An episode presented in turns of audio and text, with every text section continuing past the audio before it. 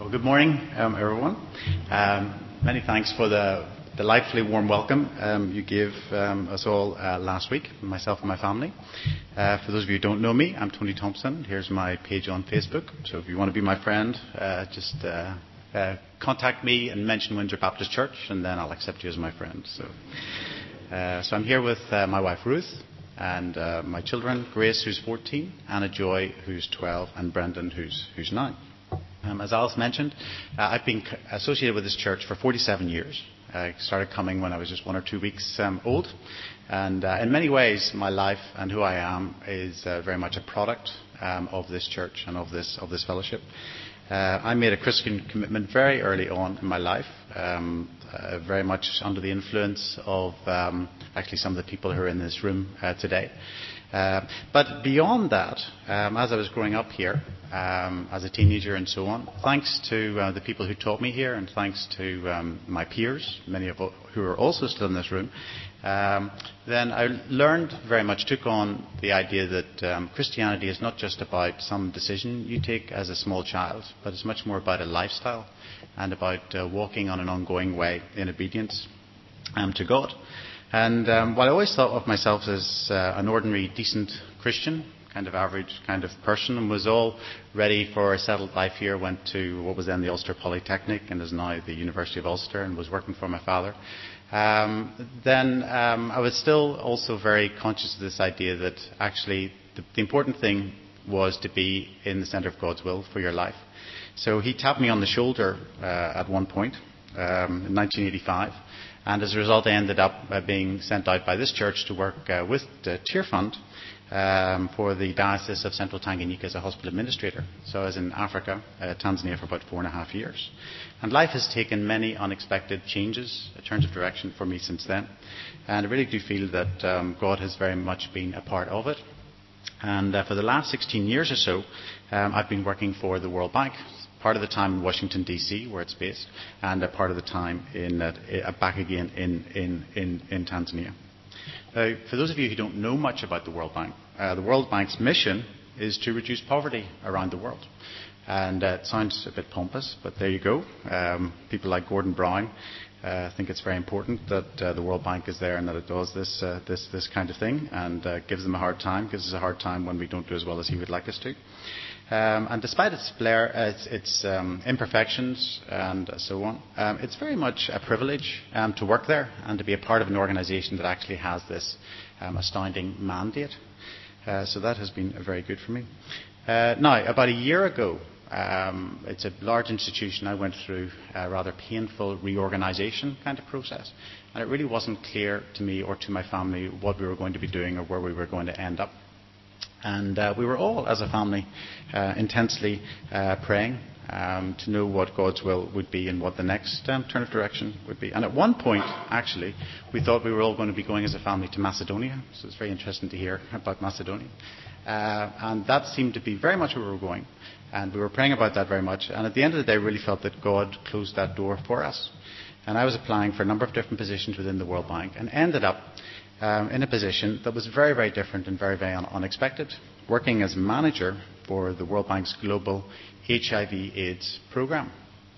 Threw me very much into the deep end of, um, of, um, of HIV um, and AIDS. Um, but we very much feel that um, that's where God would, have us be. Now, the, Global HIV AIDS Programme is a small team within the World Bank, and it both drives the World Bank's response to HIV around the world, and also works with nine other UN agencies, including people like the um, World Health Organization and UNICEF, uh, to work together as, the, world's response to the HIV epidemic. We all together play an advocacy role, and then each of the different organisations has its own specific role to play um, within, within that broader uh, collaboration. And uh, in our case, there are two things the World Bank does, and uh, they're best summed up by saying know your epidemic and know your response. Uh, so we support countries on the Know Your Epidemic side. We, we provide technical specialists to help countries pull together all the information they have available on HIV in their country um, who has it, who's infected, how they were infected, who is at risk, um, um, who has been affected by it, for example, orphans, Um, is the infection concentrated in certain high risk groups or is infection spread throughout the general uh, population? Where are the next thousand infections likely to come from? So we um, help countries put all that together so that they can know their epidemic. The other part of what our team does is know your response. Now you know what the epidemic is like, who's infected, where the next infections are likely to come from. Uh, then we provide uh, support to national authorities to help them put together strategies and interventions um, to do something about it. And the areas where we're working are on prevention, are on treatment for those who have HIV, and on mitigation, uh, orphans and other, other, other, other affected groups. Um, so it's really, um, I mean, it's really a privilege to be a part of that. Now, so far so good. Um, it all um, you know, sounds a bit, um, actually, it all sounds a bit academic, probably. Um, the problem is that what I find getting into the HIV/AIDS world is that you're moving from a really quite a detached professional and often very conceptual kind of environment, that one that is really dealing with who you are and who we are as human beings. Um, and uh, when we look at the, at the disease and how it affects people, it really is horrific. Many people are on treatment now uh, there is treatment, but the treatment is very severe. Um, there's no cure. And its impact on families, economies, and whole, whole societies in certain parts of the world has been absolutely devastating. Uh, it's estimated now that there's about 32 million people around the world who are infected, living with, with HIV. Uh, there's about 380,000 children were infected in 2006. Uh, and there's about, um, um, let me see, yeah, approximately 2 million children in the world now living with, with HIV. And there's about 12 million AIDS orphans just in sub Saharan Africa, which of course is the epicenter of the disease. Now, the good news is that um, HIV really seems to have peaked. It's not getting any worse. The bad news is that it's really peaked at a totally unacceptably high level. Really, really is bad. But we're all getting very used to it. It's just out there. And um, so um, the, um, the, commitment to doing something about it, I suppose, is, is kind of waning a bit. What's interesting, though, to me is HIV is something that's actually pretty hard to catch. I know when the disease first came out, we were all very scared that the whole world was going to become infected with HIV. We didn't know very much about the disease then. And with 20 years behind us now, a lot of research and so on, we know a lot more about it. And it really is pretty hard to um, catch. And yet, um, the disease seems to have done very well. It's spread. It's really entrenched itself in, in many parts of society. You really have to ask yourself, well, why is that? Well, it really spreads because of stigma, uh, because of discrimination, and because of silence. And why is that? Well, I suppose it's about what, how you get it. And how you get it is it's really it's about sex and it's about drugs. And um, even more so, it's about promiscuous sex and it's about um, coercive sex. It's about sex trafficking. It's about child sex trafficking. It's about men who have sex with men. It's about people who are transgender or transvestite. It's about sex workers who use intravenous drugs. It's about husbands who infect wives, and it's about wives who infect um, hus- um, husbands. It's about churches. Many of the most infected countries are countries with very strong Christian traditions. And it's about churches who are either incapable or are unwilling to talk about these things, uh, to talk about sex. I'm just a poor boy from Northern Ireland, Northern Ireland, and um, I have to say that absolutely nothing in my background and upbringing has really uh, prepared me um, for this. Um, so a few people have asked me since I've taken on this new role, so do you enjoy your work? Or are you comfortable with your work? And I have to say, I don't really enjoy it at all. I find it very stressful, and I'm certainly not very comfortable um, with it. Uh, very early on, I asked some people, um, what do you do when you're sitting in a presentation and um, they're using all these terms and you actually don't understand what they're talking about? Um, and you, they, they, said, well, you just stick up your hand and you say, can I have a terminology clarification here? Uh, so um, I've been having to ask for terminology clarifications uh, quite a lot. But what's been very helpful for me um, has been to see how the church has been uh, responding. I have to say the church has responded late, um, but the church has been responding very, very well. Uh, a lot of the people who are most affected by HIV are people who traditionally would come very much under the judgment and condemnation of the church. And um, so it's taken, I think this is the reason why it's taken the church a long time to respond.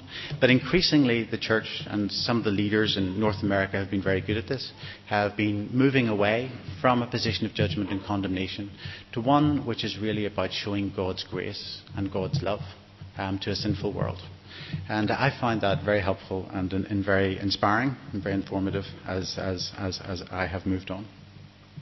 I met with a couple of the elders earlier this week, and they asked me to make sure that by the time I'd finished my presentation, that I'd given you something, some information that would allow you to pray in a more informed kind of way.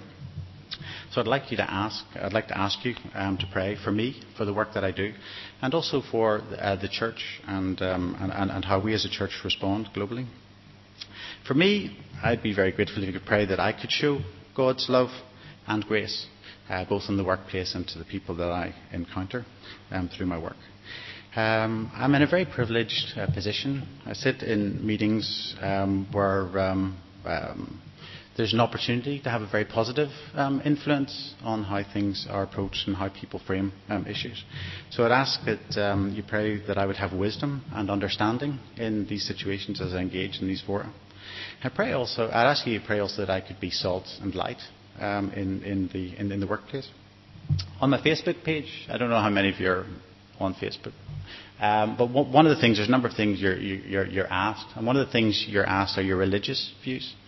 And um, so I've put up there that I'm a practicing Christian. I'm trying to live out my Christian faith in a, in a very practical day-to-day way.